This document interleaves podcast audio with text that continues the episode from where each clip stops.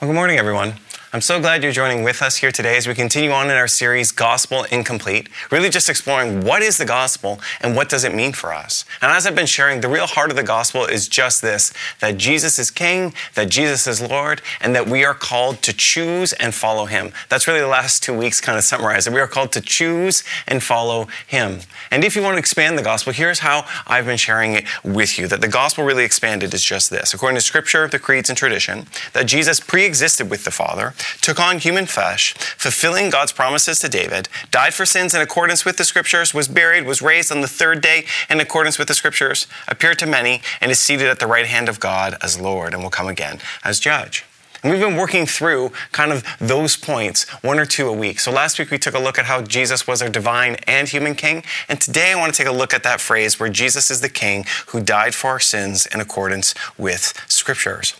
I want to explain what this kind of means for us here today, because it really is a central part of the gospel. Paul puts it this way in 1 Corinthians. When he is explaining the gospel, he says this He says, Now, let me remind you, dear brothers and sisters, of the good news I preached to you before, of the gospel that I preached to you before. That's what he's saying there. And he says this He goes on to say, Christ died for our sins, just as the scripture said. He was buried and he was raised from the dead on the third day, as the scripture said. He was seen by Peter and then by the 12, and after this, he was seen by more than 500 of his followers at one time, most of whom are still alive, although some have died. And so here, when Paul goes to define the gospel, he really makes it clear the importance and the centrality that Christ died for our sins and that he was buried and raised on the third day. And we're going to take a look at that next week. But Paul clearly says that Jesus dying for our sins is a part of the gospel, that it's needed, that it's necessary, and that it matters. And so I want to explore this here with you today. But what I want to invite you to do today is I want to invite you really to maybe rethink some things. Because I think we have lots of assumptions when it comes to this idea of Jesus dying for our sins. But I really want to let Scripture actually guide us in how we understand this. And so I do want to invite you to rethink some things here today. We're going to take a look at the book of Leviticus. We're going to dive kind of deeply. But I want to invite you, as I said, to rethink some things. And this can be hard, actually. This can be really hard. We actually don't like rethinking things much at all. We're much more actually comforted by our certainties than actually challenged to actually take a look at what Scripture might say. Adam Grant is an organizational psychologist, and he puts the challenge of rethinking this way. He says, Rethinking isn't a struggle in every part of our lives. He says, When it comes to our possessions, we update with fervor, we refresh our wardrobes when they go out of style, we renovate our kitchens when they're no longer in vogue. When it comes to our knowledge and opinions, though, we tend to stick to our guns. Psychologists call this seizing and freezing. Um, we favor the comfort of conviction over the discomfort of doubt. And we let our beliefs get brittle long before our bones. So he says this We laugh at people who still use Windows 95, yet we cling to opinions that we formed in 1995. He says this, and this is very, very true. He says, We listen to views that make us feel good instead of ideas that make us think hard. Let me say that again. We listen to views that make us feel good instead of ideas that make us think hard. I think this is really some of the source of the problems of the Western evangelical church that I've been sharing with you. The Western evangelical church doesn't truly understand the gospel in any depth and actually has narrowed it in many ways it's incomplete. And I think this is because we are comforted by ideas that we hold, not by truth. That we would rather be certain than to be convicted to actually grow and to rethink some things according to what scripture actually says. But this is important if we're going to follow Jesus. We need to actually let him guide us in his truth found in scripture. So today we're going to really explore this idea that Jesus died for our sins. And to do that, we have to ask the question what does dying for sins mean? And when we say that Jesus died for sins in accordance with scriptures, what does the scripture say about dying for sins, about sacrifices, about all of that? And to understand that, we need to dive into everybody's favorite book, the book of Leviticus. Now, if you're in the majority of people who have not read the book of Leviticus, which I actually do think is the majority of people, I think that this is likely for many of us because the book of Leviticus is a hard and a tough book to read. It simply is. That in many ways, the book of Leviticus is wrote in a style in a world that we simply don't understand. They have a different conceptual framework than we do.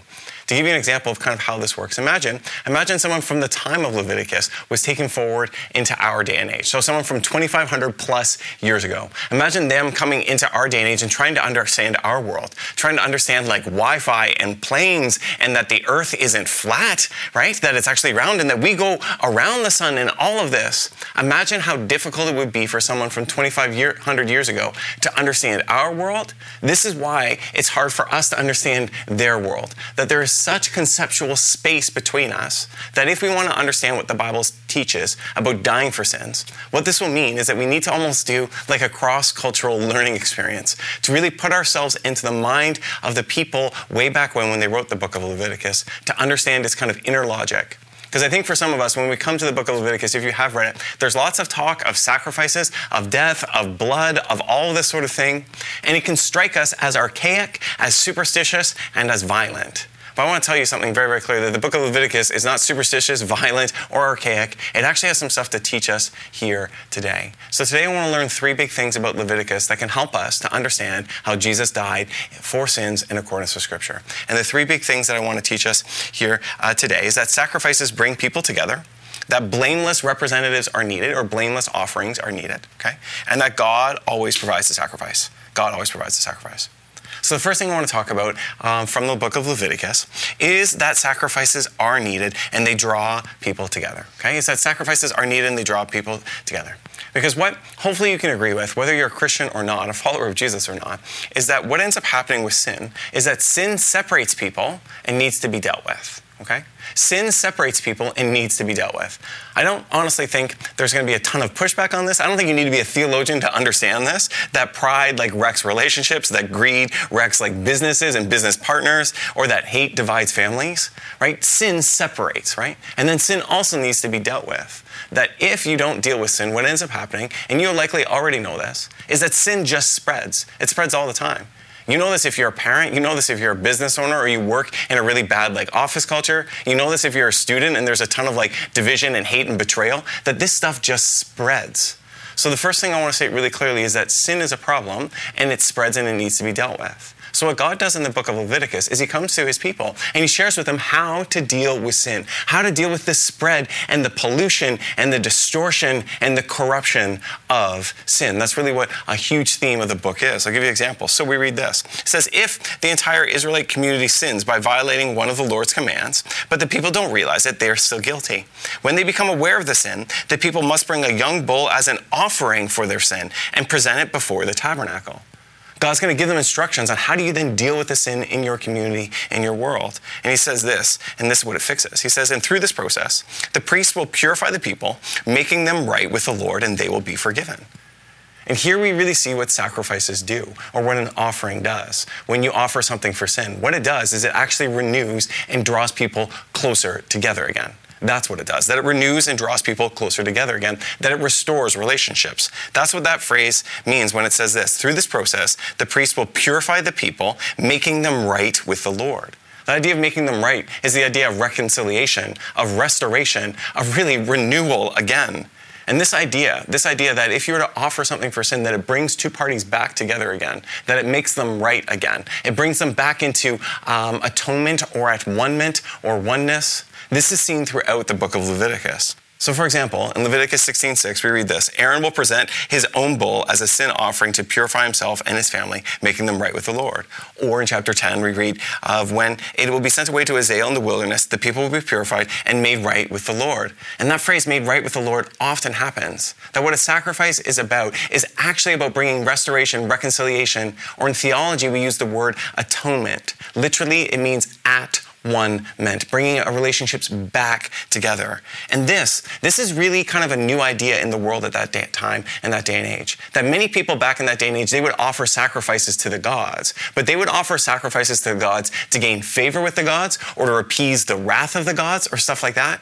In Jewish consciousness, though, that's not what's going on in the book of Leviticus. Instead, what you do is you offer a sacrifice to bring you closer to God. That's what it's about. It's not about gaining God's attention or favor. It's about bringing you back into right relationship with God. That when you offer a sacrifice, what it does is it draws you close. And even though, even though in many ways this might seem old or archaic or kind of weird or strange to us, we actually still have some of the same idea in our modern day and age. We just don't actually think of it often. So I'll give you a few examples of how even today we still kind of offer sacrifices to draw relationships back close. So let's say, for example, you're married and you forget your spouse's like birthday or anniversary, right? What you might do the next day is to buy flowers as an offering of sorts, right? To draw that relationship close again. Or let's say you have a friendship that kind of went a little bit off the rails. Maybe what you might do is show up with your favorite like food or their favorite drink or something like that. It's kind of a peace offering to again draw relationships close as a sacrifice of sorts to draw the relationship back together. Or or, for example, in my own household, in my own family, our kids, when they uh, do something that's like, you know, dumb, wrong, whatever it may be, right? Um, often what they will do is they'll spend time, they'll make a card, they'll kind of write out a thing, and they will bring it to, you know, Chris or me and say, you know, we're sorry, mom or dad, and here's a card explaining that. That what they're doing with that card is really offering a sacrifice of sorts to mend and restore the relationship back together. And this is what I want to invite you to understand in the book of Leviticus that what Leviticus teaches us, first and foremost, is that sin separates and needs to be dealt with and that sacrificing can and does bring someone closer. Okay, that offering a sacrifice can and does bring someone closer. The next thing I want to share with you and understand in the book of Leviticus about sacrifice is the need for a blameless or an innocent or a complete or a sinless sacrifice. And this also is a part of the book of Leviticus. So, for example, in Leviticus 4:22, we read this: If one of Israel's leaders sins by violating one of the commands of the Lord of his God, but doesn't realize it, he is still guilty. When he becomes aware of his sin, he must bring his offering uh, as a male goat with no defects. And that idea of no defects really is um, blameless. That's kind of the idea. And the word uh, in Hebrew is the word tamim. And what it literally means is complete, whole, sound, perfect, blameless, upright, without blemish. The idea is that if there's going to be this sacrifice that draws us closer to that it needs to be whole, it needs to be sinless, it needs to be perfect, it needs to be innocent and highly valued. And here's kind of the inner logic of all of this, okay? Even if it might be a little bit foreign to us, is that if sin is the problem that is separating, we can't have something sinful fix the problem. That's the idea of Leviticus, okay? That if sin is the problem, we can't have something sinful fix the problem. So in Leviticus, there's this real idea that we need something that is blameless, something pure of value to bring us close to God again. That if there's going to be rest, restitution, if there's going to be reconciliation, if there's going to be really this restoration of relationships, that the offering we make, it can't kind of be lame, half baked, or half you know, you can fill in the rest of that phrase, um, whatever it may be, it needs to actually be of value and of meaning, right? If it's going to restore that kind of separation that's there.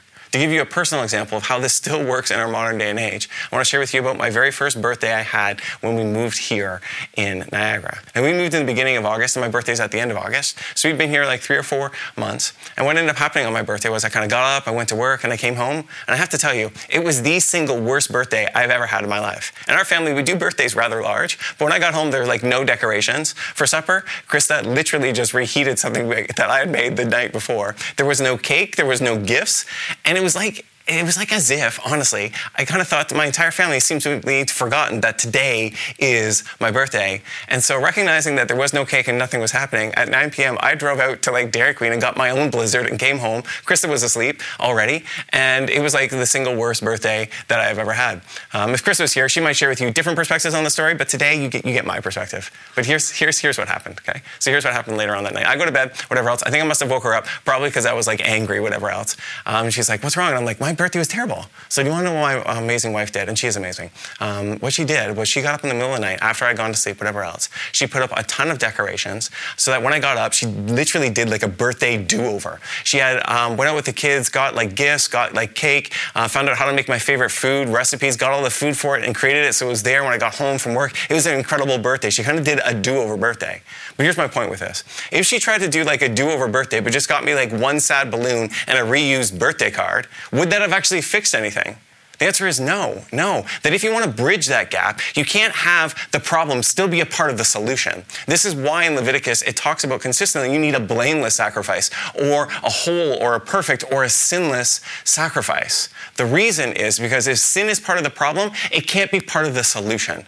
Okay? So the first two things I want to share with you really clearly from the book of Leviticus about dying for sins is that sacrifices and dying for sins, it does bring restoration and that the person or the uh, animal or the offering needs to be sinless or blameless or without defect. The third thing that I want to bring us to our attention, and this is one that I think is the most important, is that God is always the one who gives the sacrifice. God is always the one who offers the sacrifice, or God is always the one who initiates the sacrifice.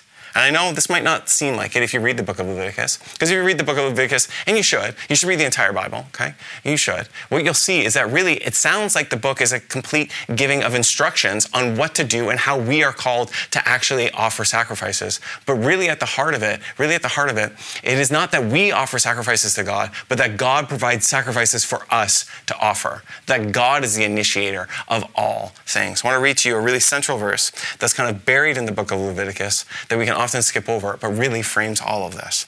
Um, God says this For the life of a creature is in the blood. And listen to what God says. And I have given it to you to make atonement for yourselves on the altar. He says, It is the blood that makes atonement for one's life. I want to read that again. Okay, and I know that there's lots of language around blood and atonement there. In Jewish thought, blood is really the space um, is representative of life. This is why Jewish people are very careful around blood, and that's what's going on in this passage. But just notice who is the one who is providing the offering and the sacrifice and all of that. We read this For the life of the creature is in the blood, and I have given it to you to make atonement for yourselves on the altar. It is the blood that makes atonement for one's life.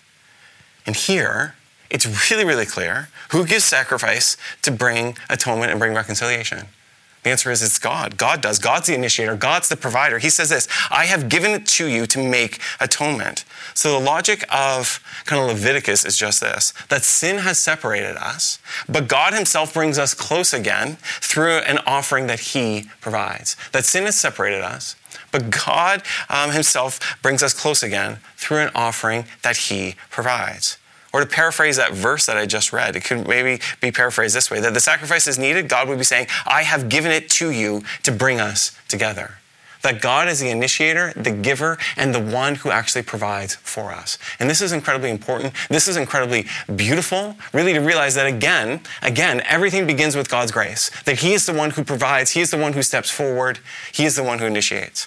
Tim Mackie, who is incredible in all he does. And if you want to learn more about the book of Leviticus, I'd highly recommend listening to the Bible Project's um, podcast on the book of Leviticus. He says this in that. He says, rather than being a way to gain favor with God, atonement, speaking about Leviticus, atonement is actually a gift from God to humanity. He says the sacrificial system is evidence of God's grace. And it is because God is the initiator and God is the provider. So, what does this mean for us all today? Because I know that, again, this is kind of like a nerdy theology 101 kind of class. I might be inviting you too to rethink some ways of how you understand the book of Leviticus. Well, here's what the three things I want us to understand here today.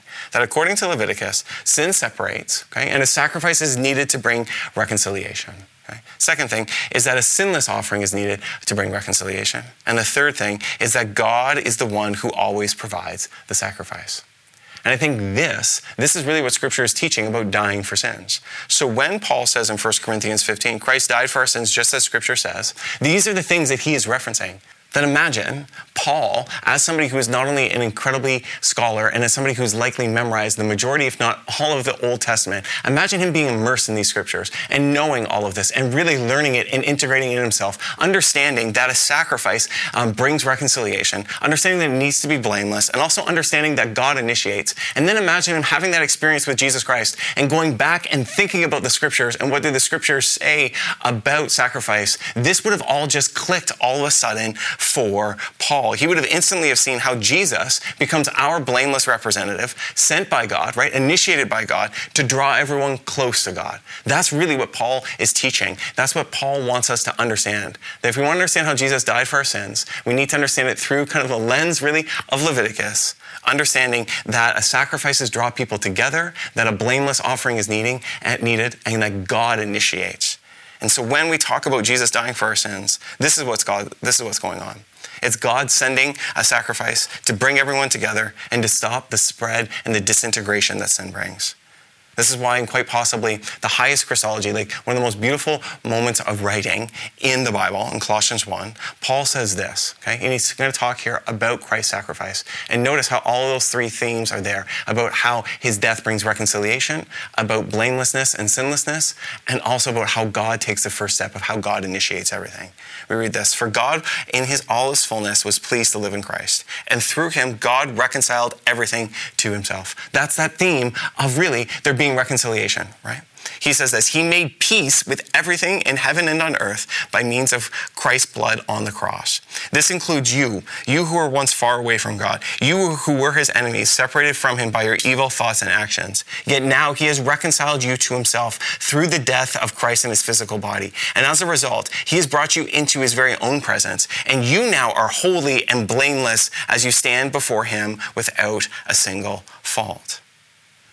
So here we see all of these themes coming together of blamelessness, of God initiating, sending, and reconciling, and of how sacrifices bring us together. And notice really that Paul's language is cosmic. He says it changes everything. That Christ's death is really the sacrifice that changes absolutely everything in our world and reconciles everything and everyone to God. That's the language that Paul uses. He says, through him, God reconciled everything to himself. And then Paul gets incredibly specific and he says that this includes you and this includes me. And this, this is, I think, the good news of the gospel that Jesus is our blameless representative coming from God to reconcile us and everyone back to God. That Jesus is our blameless representative coming from God to reconcile us and everything back to God. Or to put it simpler, and here's my main point today that Jesus is the King who dies for our sins to bring us all back to God that Jesus is the King who died for sins to bring us all back to God. And this includes you, and this includes me, and that this is what God did in the person of Jesus Christ. So, what does this mean for us here today personally? Because I know that today um, can be a little bit nerdy, and that's good, and I love all of that. But then, what does it mean for us, us personally? Because it's not enough just to learn things about God. We actually want to be transformed by God. So today, what I want to invite you into is really this. I want to invite you into to experience and encounter and really actually deeply connect with Jesus as our risen King. That's what I want to invite you into today. I want to invite you to experience and encounter Jesus as our risen King. That what Jesus dying for sins has done is to provide reconciliation. So the right way for us to respond is not with me teaching you more about the book of Leviticus. The right way for us to respond is to actually receive and to connect with Christ the King. That because of his death, we do have reconciliation. God has provided for us. There is that step that he took towards us so we can connect with him. So I think the right way to respond is simply through receiving. So we're going to do that in two ways here this morning. We're going to invite you in just a few moments to take communion whenever kind of you see fit. Uh, the worship group is going to play uh, a number of songs for us as a moment for us just to continue to actually to worship, to pray, to connect with Christ. I'm going to invite you during that time. Would you use and would you take communion? And communion really is a moment to actually connect with Christ the King. Because I really do believe that the right way for us to respond is not only to learn about Jesus' death and sacrifice, but actually to connect with him because of his death and sacrifice. So today, so today, what is my challenge? My challenge is really, really simple, and it's really, really clear and short. It's just this. Would you receive and connect with Christ the King? Would you receive and connect with Christ the King? Because he is the one who died for sins, bringing reconciliation to all of us. And this includes you, and this includes me. Our right response is not only to choose and to follow, the right response then is also to receive from Christ the King, so that we might be brought closer and deeper and have an encounter with him. So I want to invite you to do that in the next few moments as we pray, as we worship, and as we take communion. We pray, uh, would you join with me in prayer here this morning? Dear God, I pray might we continue, might we continue, Lord, to just turn our attention and our focus towards you. We are so grateful for your sacrifice, God, that does cleanse us, that does allow us to come boldly into your presence, that we are made blameless and holy, as your scriptures say. God, we're so grateful that you're the one who takes the first step, that you offered this for us to be brought into right relationship with you. So I pray, Lord, in these next few moments, might we continue to encounter you, might we continue to experience you, might we receive from you as we open ourselves up to you, and might we continue, God, to be made right and to follow you in all things. We pray this all in the wonderful name of God the Father, Son, and Holy Spirit. Amen and amen. And so, in the next few moments, as the worship group plays, I want to invite you to take communion um, or the Eucharist or the Lord's Supper when you so are ready. And we read this on the night when Jesus was betrayed. Read this that he took some bread and he gave thanks to God for it. Then he broke it into pieces and gave it to the disciples, saying, This is my body, which is given for you. Do this in remembrance of me. After supper, Jesus took another cup of wine and he said, This cup is the new covenant between God and his people, an agreement confirmed with my blood, which is poured out as a sacrifice for you. That communion is when we remember those moments and Christ's sacrifice and what he has done to bring reconciliation for all of us. So as we enter into this moment, I want to invite you to pray, to worship, to connect, and then especially, especially to receive from God through communion as you take time to do that here together.